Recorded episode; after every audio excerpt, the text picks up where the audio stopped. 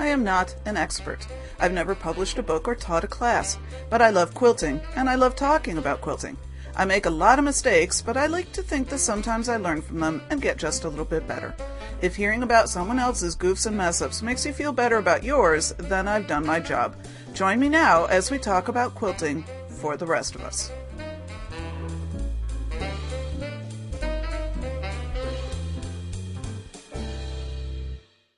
I'm Sandy and I'm a quilter, and welcome to episode 155 in which we tried new things. And I'm recording this on Tuesday, April 22nd, 2014, if that matters.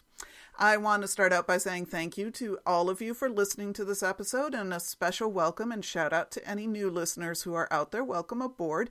Thank you to anybody who's uh, left reviews in iTunes. I've not checked in the last couple of weeks to see whether there's any new ones there, but even if there's not, thank you to all of you who have. All of us podcasters always appreciate iTunes reviews and star reviews.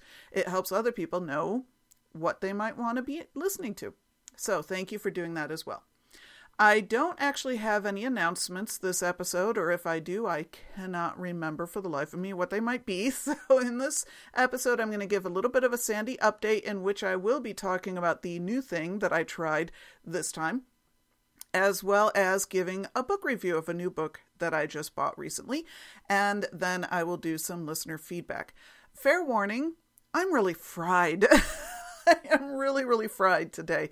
Um, I don't know why, but this weekend hit me really, really hard. I had both Friday and Monday off. I guess we're going into the Sandy update portion of this podcast, so you know, roll with me. Just work with me here. We'll we'll get to the end eventually, hopefully all in one piece. This past weekend was in fact Easter weekend, which my family does celebrate. I had both Friday and Monday off from work. Um, Friday. I was actually able to spend most of the day, well, not quite most of the day, but at least a significant chunk of the day in my sewing room, and I will be talking about the project that I finished on Friday a little bit later.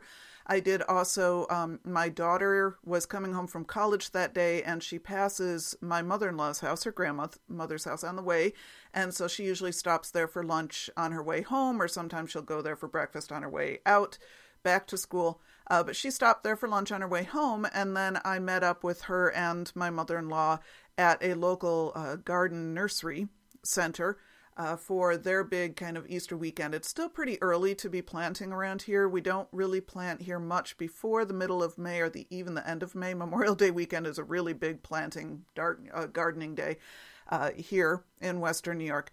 But it's always nice to go see what the possibilities are.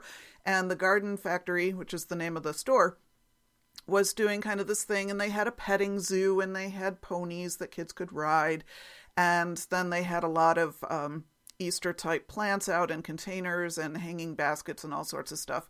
And I did pick up a few herbs because herbs are weeds and it's really hard to kill them. And so I'm going to be putting them probably in a container for now because we haven't actually finished cleaning out our gardens yet from the winter. Uh, so I don't want to be planting new things before my husband's finished cleaning all the, the crud out of it because it would just make it too hard for him to work around.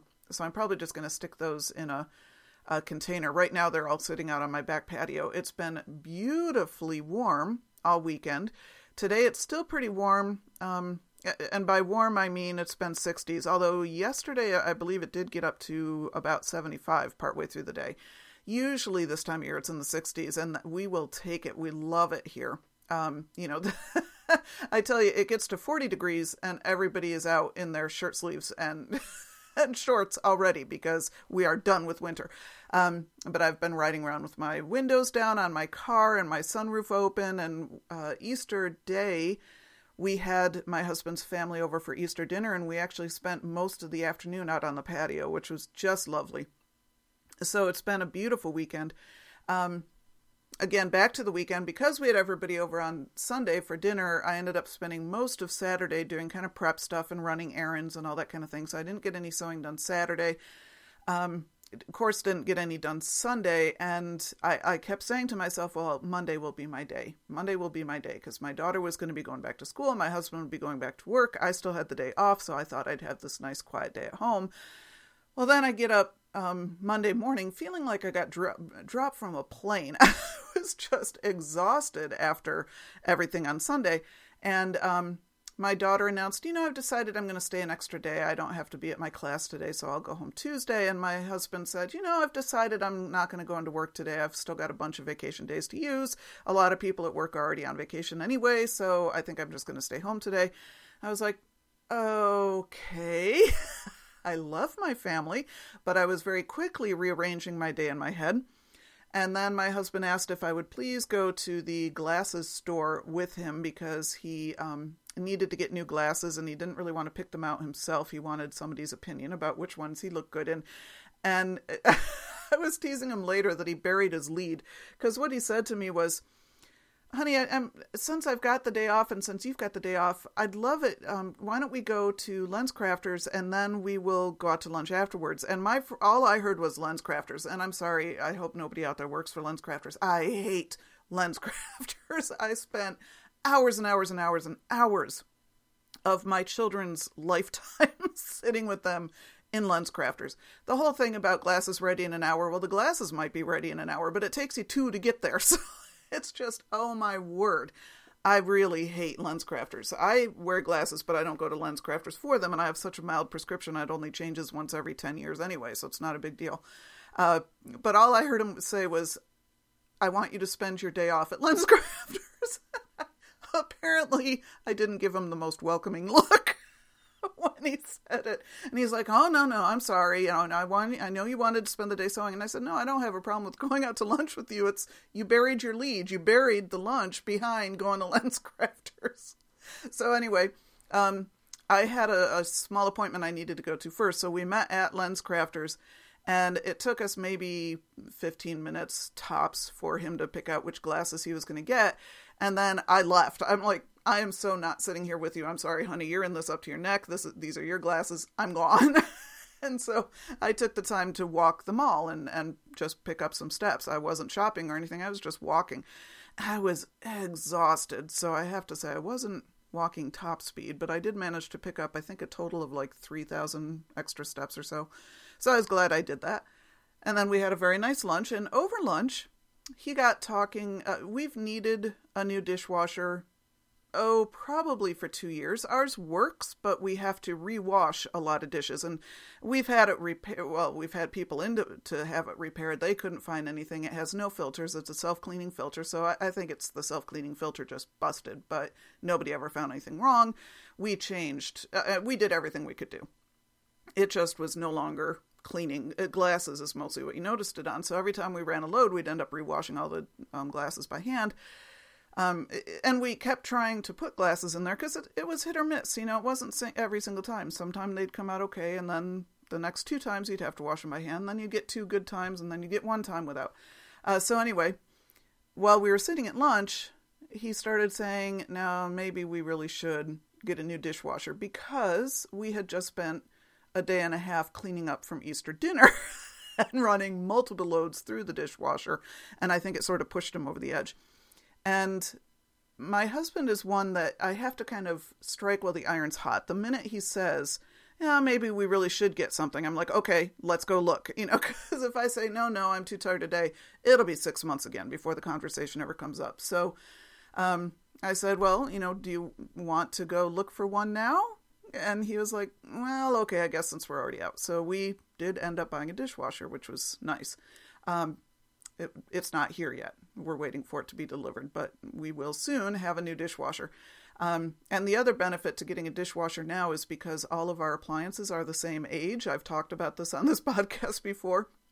So we really need to stagger them, which means maybe once in a while buying an appliance before the old one really has completely bit the dust so that we're trying to get them onto different schedules rather than everything being the same age. Um, so anyway, that meant I didn't get home on Monday until about oh, 2 or 2:30 and I was just bone-numbingly tired by then. So I sat on the couch intending to only take maybe 20 minutes of a break and kind of get my energy back up and go up and sew and I I was unconscious. I fell asleep on the couch. I was out for like an hour. And my daughter very politely didn't change the channel or anything. She kept watching what I was watching because she wasn't quite sure when I'd wake up and sort of cue back into the TV. Um, but I did finally kind of wake back up and decided, well, I probably don't really feel up to sewing, and I went out on the patio and read for an hour, and then we all as a family went to see um, Captain America. I was the only one at that point who had not yet seen it. So Monday didn't end up being the sew day that I wanted, um, but it was a very relaxing day, and it was nice to spend time with my family, and I got a new dishwasher out of the deal, so not altogether a bad thing.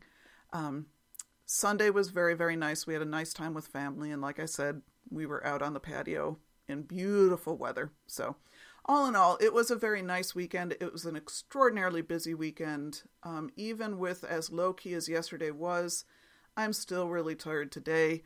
Um, fortunately, work was quiet. My daughter went back to school this morning. My husband was back to work. Um, and for my job, I'm doing stuff that's really just me focused. It's not having to deal with a lot of different details and a lot of different things. It's kind of one single project at a time. So I was able to really focus and get some stuff done today, as tired as I am.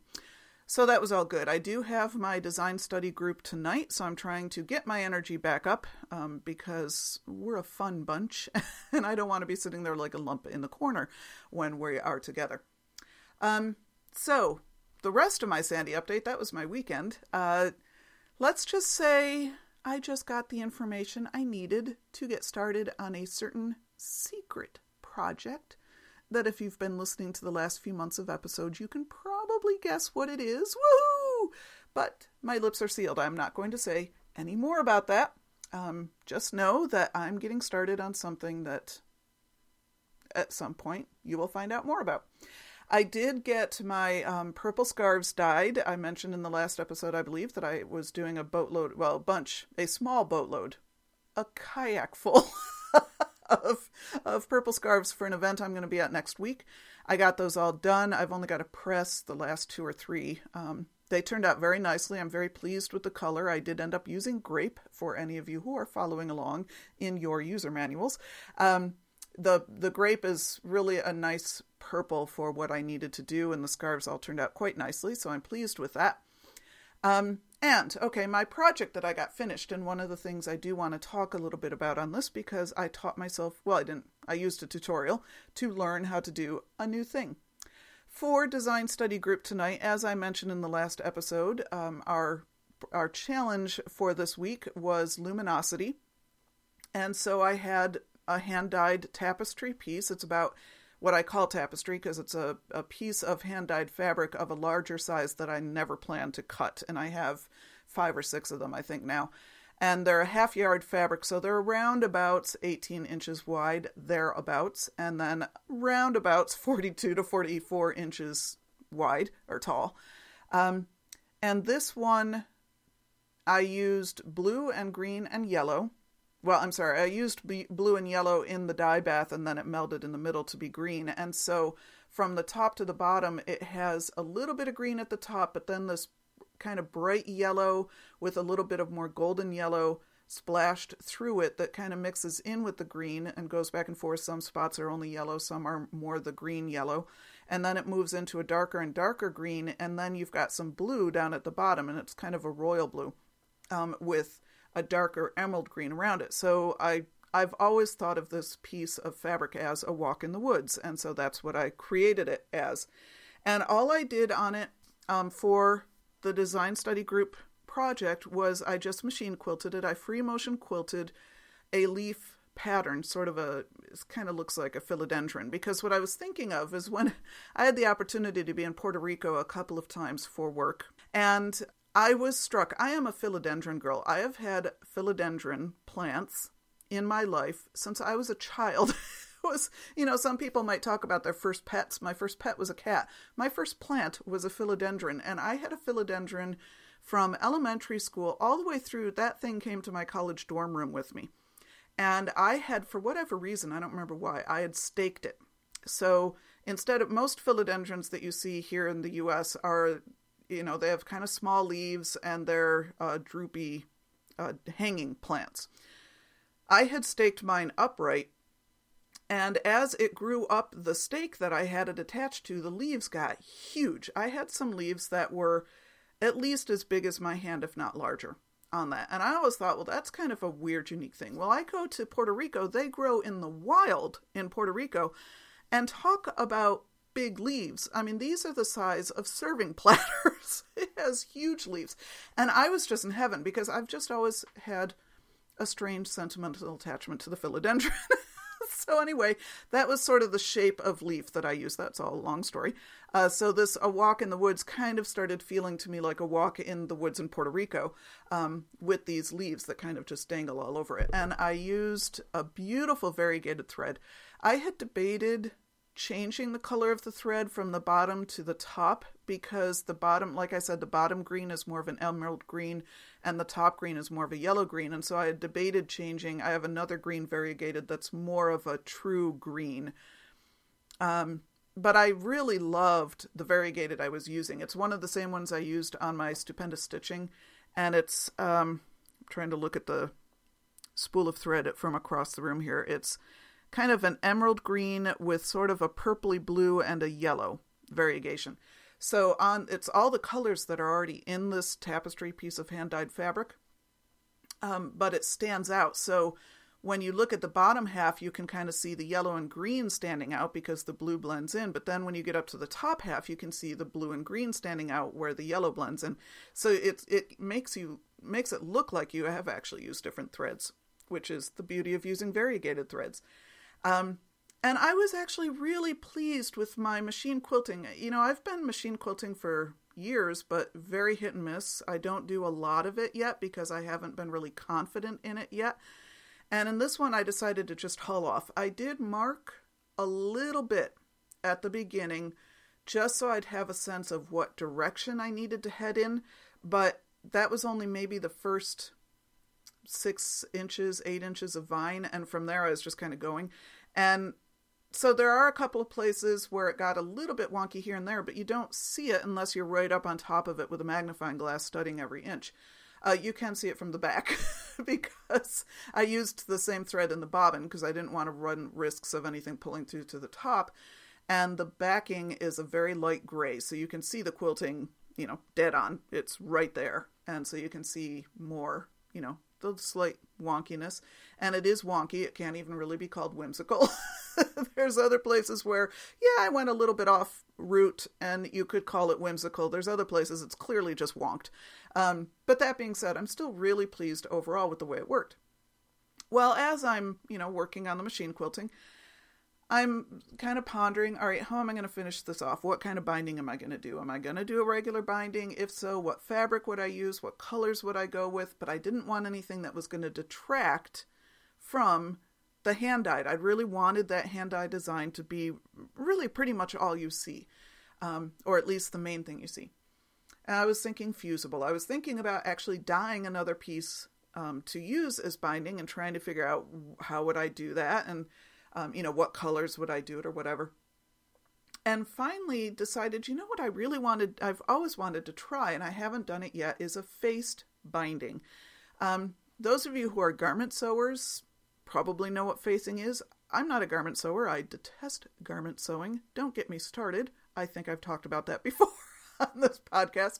Um, so I've never done a facing. And I had seen over the years, you know, in books and magazines and, and, blogs and stuff, people talking about face bindings, but I'd never really understood exactly how you go about doing it. I had had people tell me, oh, yeah, it's easy. So I'm like, okay, well, if people say it's easy, then maybe it actually is easy. so when I got all my quilting done, um, I sat down and just Googled, you know, faced bindings for art quilts. And I found a couple of very helpful tutorials. And what I ended up doing was sort of um, well, I ended up using, I guess, one. I was going to combine two different ones, and then I found a third one that actually was already the combination of the two. And so the main tutorial I used, and I will put this link in the show notes of the episode, is um, from Blue Moon River blog. And she is an art quilt. I'm sorry. Oh, I didn't write down her name. Um, but Blue Moon River is the it's bluemoonriver.com or bluemoonriver.blogspot.com. And part of what's really nice is she has already posted a PDF version of her tutorial. So I was able to just print it right off and take it over to my cutting table with me. Hang on, it's bothering me that I don't know her name. I'm going to look this up quick. I'll be right back. I knew I knew it. Susan Brubaker Knapp, K N A P P. She's a very well known art quilter. I knew it was somebody I knew, and I just couldn't come up with who it was. Um, in any case, she has three, well, three that I found different PDFs um, on faced bindings. One is a mitered faced binding, the other one is a non mitered faced binding. And then the third one technically isn't a face binding, it's a pillowcase turn binding, but that's another way. And and all these do is they allow you to bind and finish your quilt without anything showing on the edge or the front. So it provides this just very clean finished edge and some art quilts need that. Some need the frame of the binding. There are some that that binding just provides the perfect finishing touch. You want that kind of a narrow frame or even a wider frame. Um, I've done some wider bindings sometimes if I needed to balance something out a little bit more. But there's times when you don't want a, ba- a binding showing at all, and that's what I really wanted on this tapestry. So I did my very first ever faced binding, and it turned out beautifully. I am thrilled. And yes, indeed, it was actually pretty easy. Uh, the only thing is there was one part of her instructions that were not clear to me. And so I ended up just skipping it. It was a step at the very end, and I'm going to be bringing the instructions as they were written with me, the PDF printout, with me to my design study group tonight because there's a woman that's part of our design study group who I believe has told me she has done faced bindings. So I want her to look at these instructions and tell me was I really misunderstanding them was you know if i'd done them exactly the way they were written would it have turned out okay? Or is there something missing? I think there's something missing or she put something in the wrong order. Because the whole point of having the faced binding is that nothing shows on the front. No lines of stitching nothing. It's all you sew the binding onto the front but then you pull it around the back in such a way that it pulls it all underneath to the back. Hard to describe You'll have to look at the link to see how this all works. Um, but then in her description, it sound it read to me like then she had me folding something to the back and then stitching it down.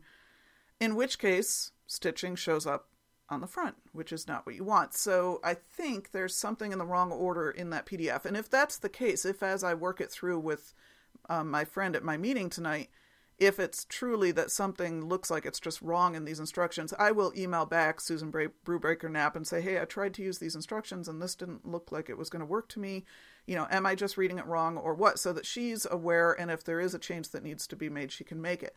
Um, I'm always assuming I'm the one who's just reading it wrong because these people know what they're doing and they've done it a gazillion times. On the other hand, it is hard to write directions, so it's possible there's just a mistake.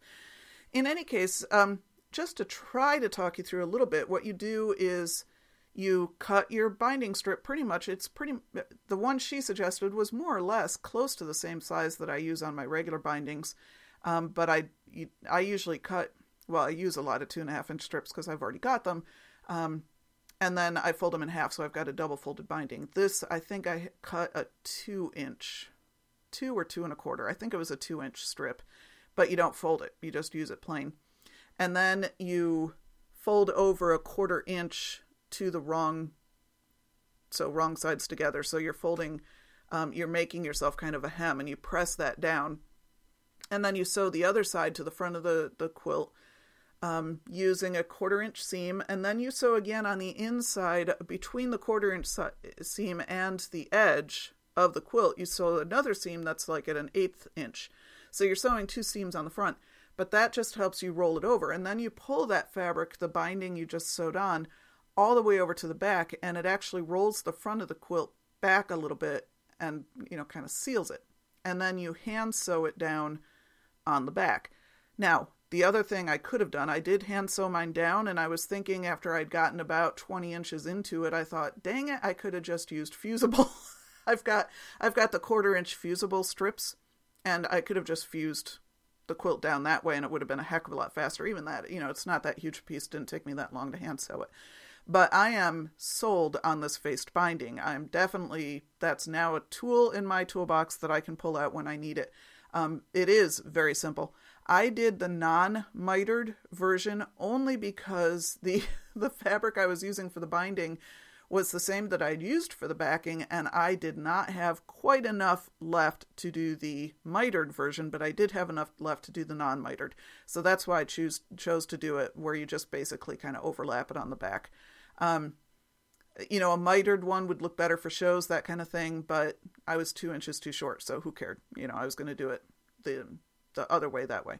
Um, so if you have not done a faced binding, I would highly recommend you check it out. It would be good for any quilt. I mean, there's any number of quilts that traditional designs, modern designs that maybe you don't want to have that binding look along the outside, and so you might want to teach yourself how to do a faced binding. I'm really glad I tried it. I was thrilled with the way it turned out. I'm really happy with this project overall. Um, honestly, it's been the first project I've done in a while that I just loved doing pretty much every second of it. So I had a lot of fun with that. And I will be posting pictures of it. I knew I couldn't post pictures before tonight because I do have a couple of people from um, my design study group who do sometimes follow my blog. They're not religious followers of my blog, but they are. Um, they frequently will poke their heads in, and so I didn't want to do any reveals before the reveal tonight. But I will post um, pictures tomorrow, hopefully, of that project. And again, I'm I'm just really glad it worked out. And it is there is something different about making a project that's also my own hand dyes. You know, it's sort of like I made this thing from beginning to end. You know, it's just it's really fun. So um that it was just a ball. I really enjoyed this project. So looking forward to posting the pictures of it. Um another thing I used and I think I've talked about this before on this podcast, but just as a note, when I was doing the uh, machine quilting on it, free motion machine quilting, I did use my Supreme slider and I really love it. If you've not tried a Supreme uh, Supreme slider yet, I would suggest you might want to test it out. Um, all it is is it's kind of a self-adhesive. It's it's just one of those things that's kind of tacky on the back, but it doesn't leave any residue. You know, it's just kind of a vinyl thing that you slap down on your uh, machine, and it covers the throat plate. It's got a hole in it where your needle goes, and all it does is it makes it easier for you to slide your fabric over it or your quilt sandwich over it while you're quilting, and it, it does work beautifully. Um, mine had been sitting out on my sewing desk for a while because I've used it for a couple of other projects recently, but had been sitting out for a while, so it, it had gotten the back of it where it's supposed to stick down had gotten really dusty and it had no sticky left in it. All I did was wash it off. You just wipe it off with water. I think I actually used a little bit of nail polish remover because I happen to have one sitting nearby. Um, and I just wiped it down and it was immediately it was like brand new. So, you know, don't ever worry if you feel like that's starting to lose your sticky, just wipe it down with water and you're good to go. Um, I have in the past also used the I think they're called bobbin washers for free motion quilting. You put them in your bobbin case underneath the bobbin itself and it's supposed to make your bobbin spin more freely. I have actually found it's made my bobbin spin a little bit too freely, and I end up with thread nuts all over the place because the bobbins fly on top speed because of that bobbin washer. So I have stopped using bobbin washers. It all depends on your machine. This is one of those things that some of you may find the bobbin washer saves your machine quilting life, and other people may find, like me, it really just complicates things. So just try it out. Um, you know, I, I do have these bobbin washers I'm not using. Um, I guess some may, maybe I can offer them as a giveaway at some point or something. Right now, I'm not trying to get to the you know do any giveaways right now. I'm giving myself a little bit of a break because I had a couple in quick succession. Um, but maybe at some point I'd be willing to offer those to anybody else who might find them more useful. So those are a couple of quick product reviews in the other. Um, I did want to give a book review today. I bought myself um, a book that I want to talk about, and I've got on pre order another book, and I think I just ordered the third book. I, I kind of think of them as almost a trilogy. Uh, the book I'm going to review in this episode is called In the Studio with Angela Walters. It was published in 2012 by Stash Books, and its subheading is Machine Quilting Design Concepts, Add Movement, Contrast, Depth, and More, and it includes 10 modern quilt projects. Um, I'd been I'd had my eyes on this one for a while. Um, I believe I saw it first saw it in the bookstore in the National Quilt Museum when I was in Paducah last year. I think is maybe where I first noticed it. Um, and I've, you know, kind of glanced at it, thought, do I wanted to get it or not? And then I was trying to hold off buying books, and I finally just recently just ordered it. Um, at first, when I first sat down to go through it, I wasn't as excited about the book as, as I thought I'd be. But as soon as I realized that, I was like, well, what did I think I was going to get out of the book. I couldn't quite figure out what my expectations had been. that weren't being met. But as I kept going back to it and reading it again and, and kind of flipping through to other chapters and then starting back from the beginning and going through it again, it really grew on me. And I realized it has a lot of food for thought.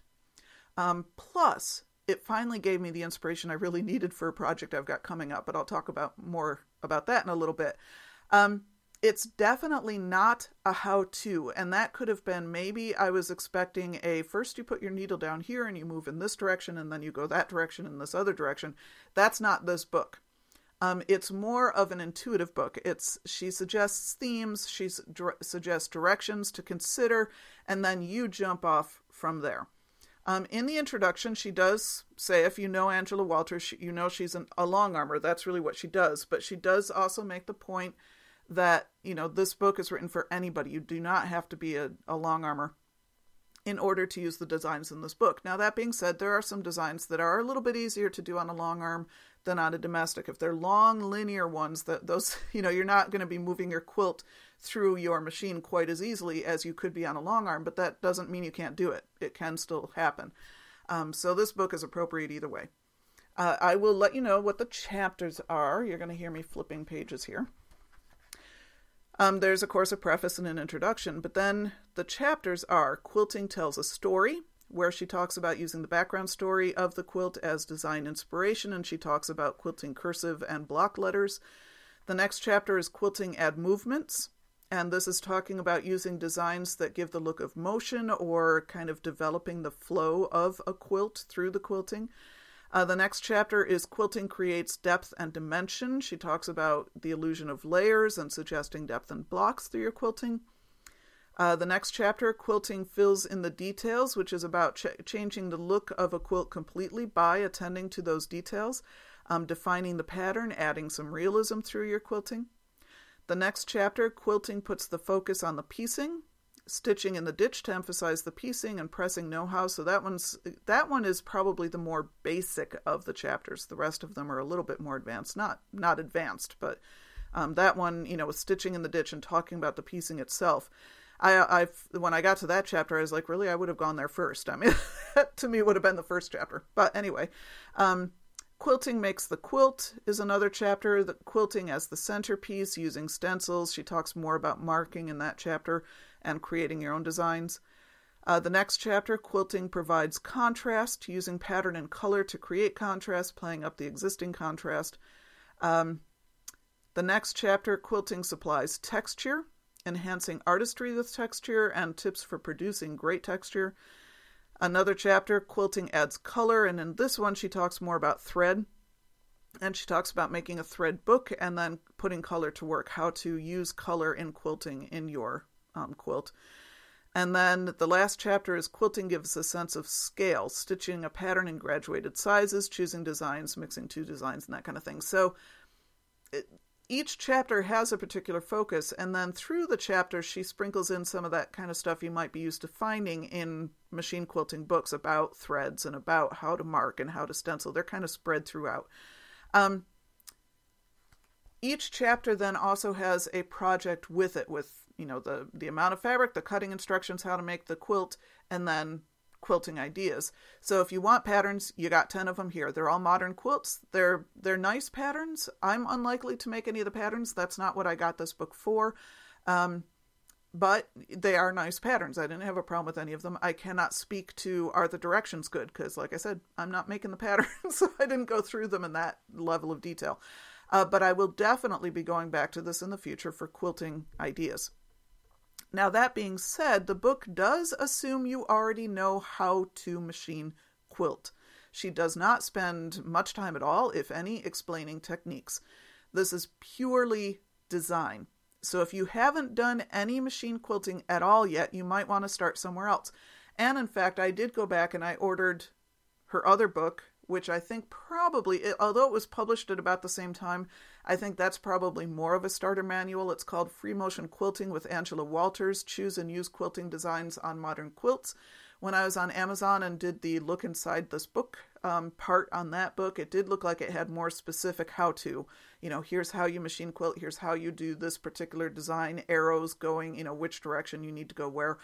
Um, like I said, I did go ahead and I now that I've got this in the studio book, I did go back and order that book because sometimes I do have problems visually breaking down a design to know, you know, which way is it best for me to go in order to be successful in making this quilt. Again, a lot of that's just practice, and the more of it I do, the easier it'll be for me to break down that quilt, that design. Um, but sometimes I need just a little help to get started, so I think I'll find more of that in the free motion quilting book. Uh, the other one I've ordered is not, I've pre ordered it because it's not actually out yet. Um, free motion quilting workbook Angela Walters show you shows you how, and that one's due to be published May 1st. I've had it pre ordered for a little while. Um, that one she describes as a guided sketchbook. Again, it's not a how to book. It's tips and suggestions for how to quilt different parts of a quilt, examples of quilting designs, etc., and then room for you to do your own sketching in the book. Um, I think it it strikes me that kind of what she's decided is that the market is sort of saturated with books about how to machine quilt. I mean, I've I own several. There's a boatload out there. Everybody's got a little different take on it, but it's basically, you know, here's the threads you need, here's how you set up your machine. There's a ton of books already out there doing it. And so what she's trying to do is fill in the gaps, what hasn't been done so much. And there are some good books out there about how to choose quilting designs. Um, and I, again, I own a couple of them, but I, I found hers this in the studio. Like I said, when I first read it, I thought, oh, this isn't what I thought it was going to be. But then as I kept going back to it, I kept thinking, well, actually, maybe this is more what I need than what I thought I was going to get. Because for me, it's I know how to machine quilt. But for pity's sake, I, I've read everything. I've done every. I've done a lot of classes. I've done this. I know what I'm supposed to be doing. It's just a matter of doing it. First of all, getting the practice, and then it's the where I get stuck a little bit is envisioning what design to use where. And she's really good at helping you think through that through these books, through her Craftsy class. I've got her Craftsy class as well. Um, she's helping. She's very good at helping you break down a quilt, break down the blocks, break down what the components are, and figure out, you know, kind of where you want to go with each segment and how to make the quilt really look good. Um, again, there are other books out there about that. I probably own a lot of them. I just want to let you know now about Angela Walters. Um, I really like Angela Walters. I think she's one of the the better voices that's come on the um, on the scene in recent years. Um, she's very good at how she describes things. Her class, her craftsy class, is really good. But I'll be doing a review of that later when I've actually finished it. Um, and I really like the way her books are set up. So I do recommend this book in the studio with Angela Walters. Um, but again, if you've never machine quilted before, this is not the book you want to start with. It is definitely one you probably want to have on your shelf pretty darn soon because it is really good in terms of inspiration and choosing quilting designs. And of course, just looking at the quilting designs she has gives you ideas for designs you can use. She's just not going to give you the little arrows that point out how to do it. Um, so that's my review of the book. I, I do like it quite a bit. Um, I'm going to keep going back to it and keep studying it more and more. You know, it's it's one of those things. I don't know what to compare it to. Maybe wine. how how Angela Walters is like wine. Um, it's it like I said, it wasn't what I expected when I first got it, and I felt that kind of sense of a little bit of disappointment after I'd flipped through it the first time and kind of scanned through it. But then as I went back and let myself kind of really dive into it and really read through what she was saying and kind of think through my process, it, it really grew on me. Sort of like the first time I tried wine, I hated it. I really had to kind of learn there's a whole lot of different kinds of wine and how wine interacts with different foods and, and all of that kind of stuff. And and now, you know, yeah, think wine's kind of cool. I love the chemistry behind it. So um, I guess in that respect, yes, Angela Walters is like a fine glass of wine. I don't know if I'll write that in my review on Amazon. However, um, now to talk a little bit about that commission project that I got inspiration for. Um, a woman that I work with, one of our volunteer uh, board members, has essentially she asked if she could commission me to make a, grad- a high school graduation gift for her daughter.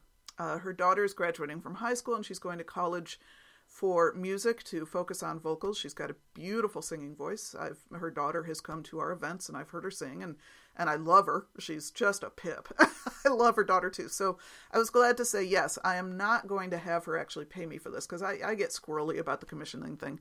Um, once somebody pays me for something, I have to make sure they're going to love it, what they get. Whereas if I do it as a gift, they have to like it whether or not they like it or not. So this is that's just my own head.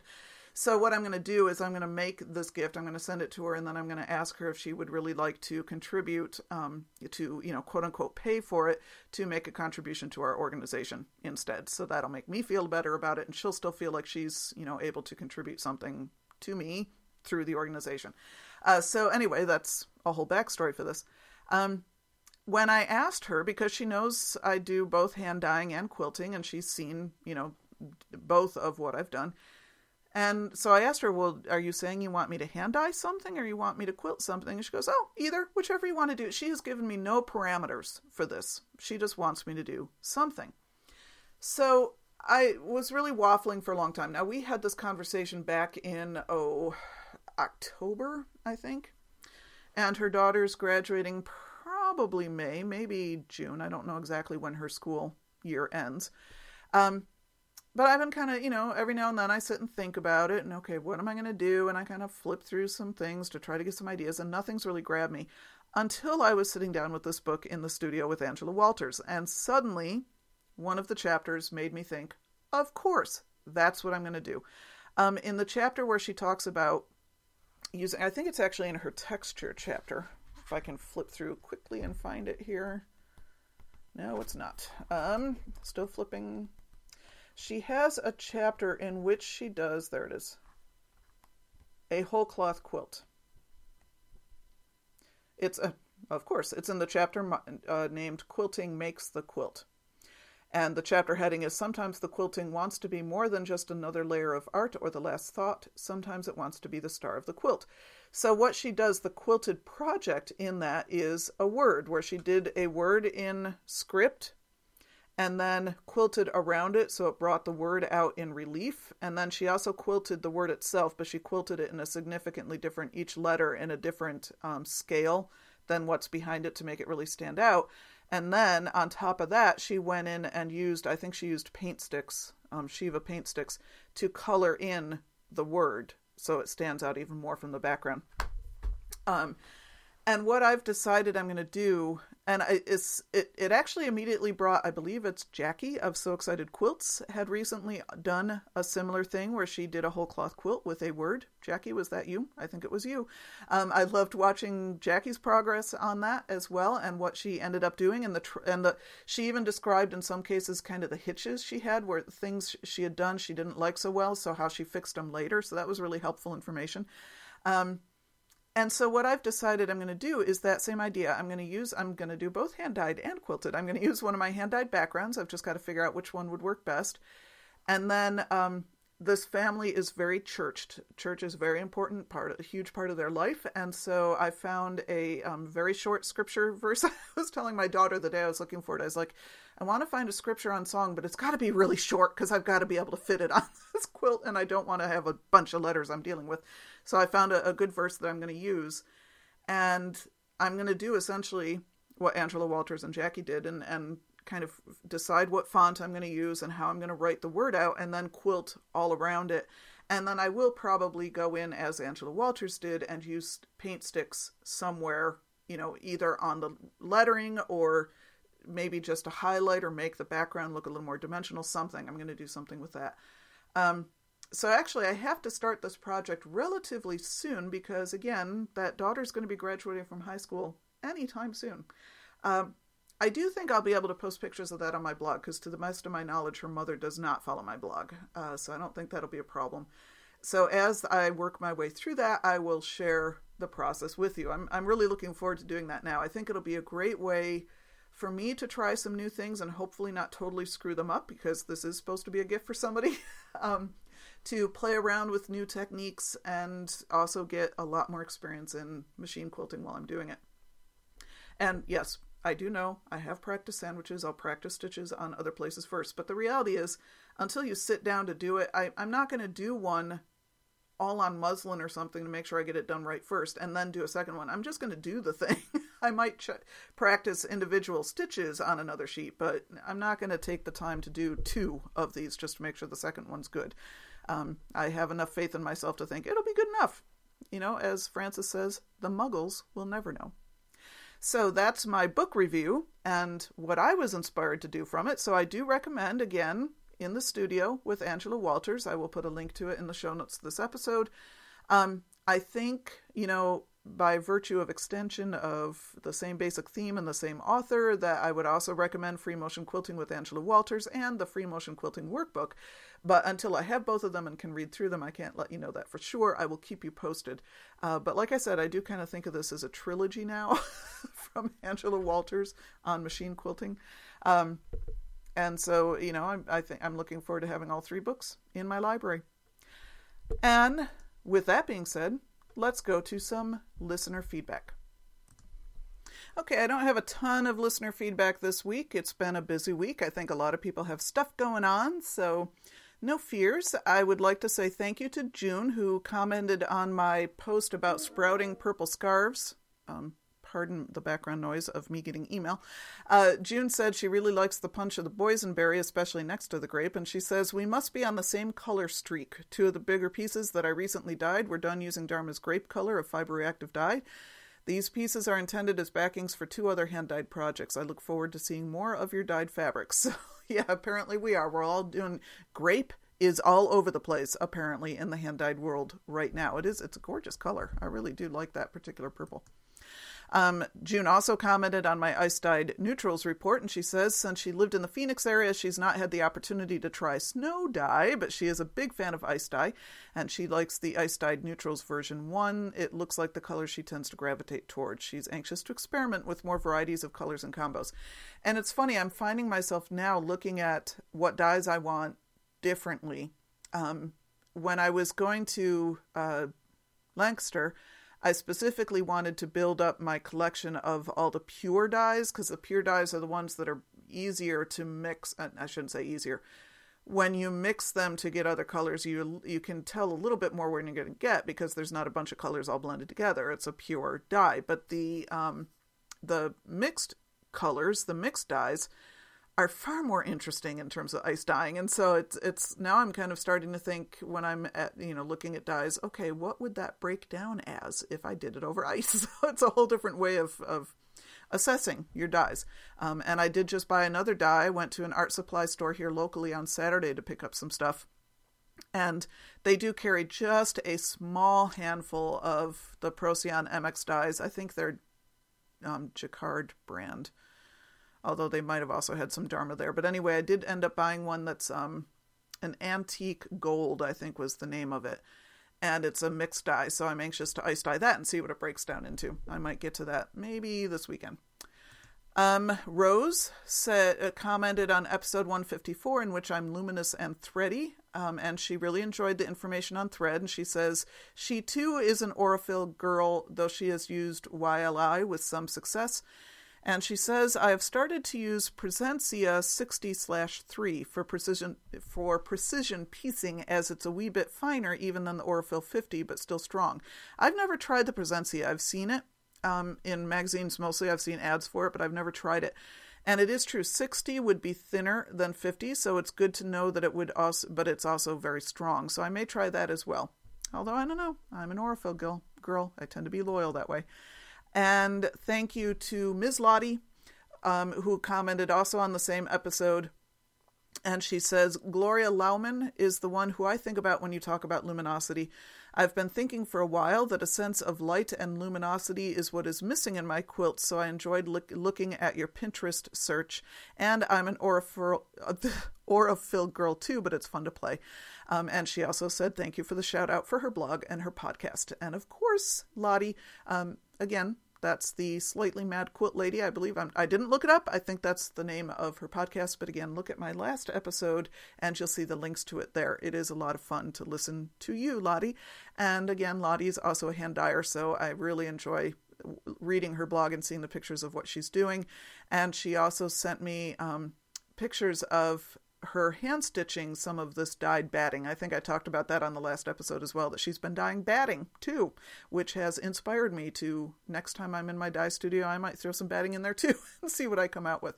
Um, And Lottie did, in her comment on episode 154, leave a link to the Gloria Loughman um, website and gallery, so you want to go back and check that out too. And I believe Gloria Loughman also has a class on Craftsy, if I'm not mistaken. I think I've looked at it a few times on landscapes. I don't own it yet. Can you believe it? There's actually a quilting class I don't own. There's several. So that's it for this episode. That's all I got. That's all I got. And I made it through without too many embarrassing slip ups. Um, I don't actually know when I'm going to get another podcast out because I leave Sunday and I'm gone a full week.